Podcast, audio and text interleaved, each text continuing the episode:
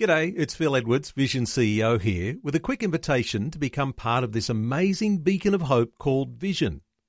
Together we can put our love into action to help people of all kinds build or rebuild their lives on the truth of God. Please consider the part you can play during our upcoming Visionathon appeal, remembering that it's your support that makes Vision possible, including this podcast. Audio on demand from Vision Christian Media. Exploring faith and the future. Neil Johnson and Bible teacher Dr. Kameel Majdali. Growing spiritually, well, it's one of those things that we all want to do. And sometimes the challenge is to get into a place where we can grow effectively and reach that level of maturity that we really desire. We've been talking about the benefits of belonging to a local church and the role that that has in our discipleship. There are lots of benefits, Kameel. Well, we have looked at some benefits already, Neil. We've looked at the sense of community. It's a place of receiving the Word of God, both in preaching and teaching. And then we learn to do mission together. Those were three that we had in the previous segment. But let's offer a few more. The local church is a place of prayer. Now, we can pray anywhere. We can pray on our own, but we can also pray with others.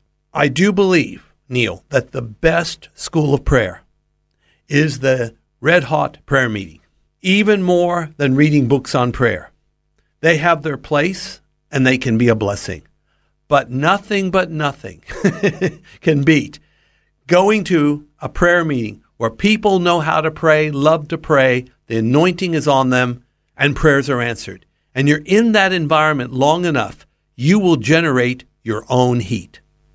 So, prayer is one of those huge benefits of belonging to the local church because there's a bigger gathering.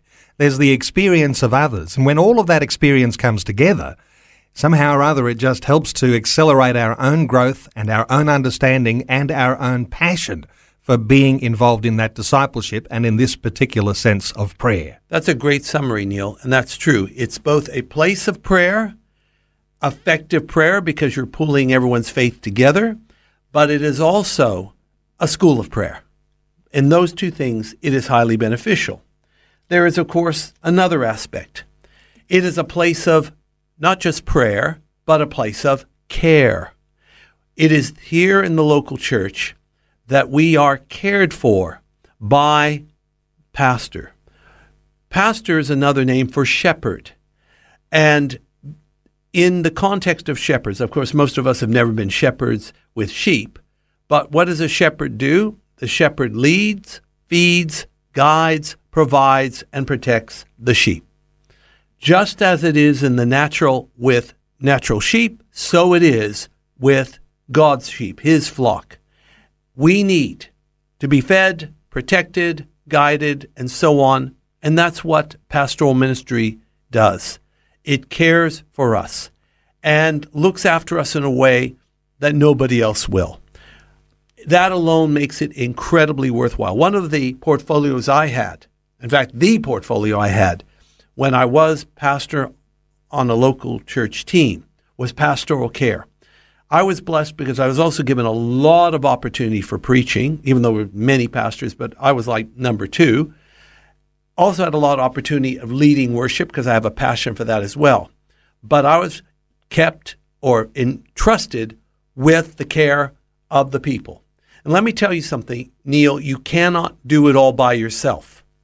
No matter how small or big, as if it's big, you cannot do it all by yourself. But even when it's a smaller church, you cannot do it all by yourself.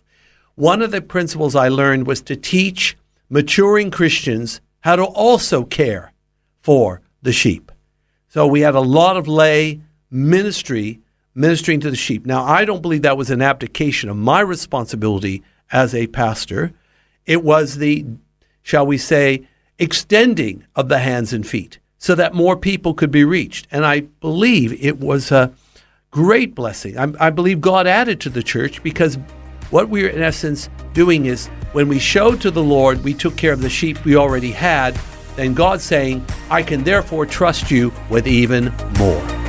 Faith and the Future with Neil Johnson and Dr. Kameel Majdali from Teach All Nations. For more from Dr. Majdali, including books and DVDs on prophecy, Bible commentaries, plus today's and other episodes of Faith and the Future, go to vision.org.au.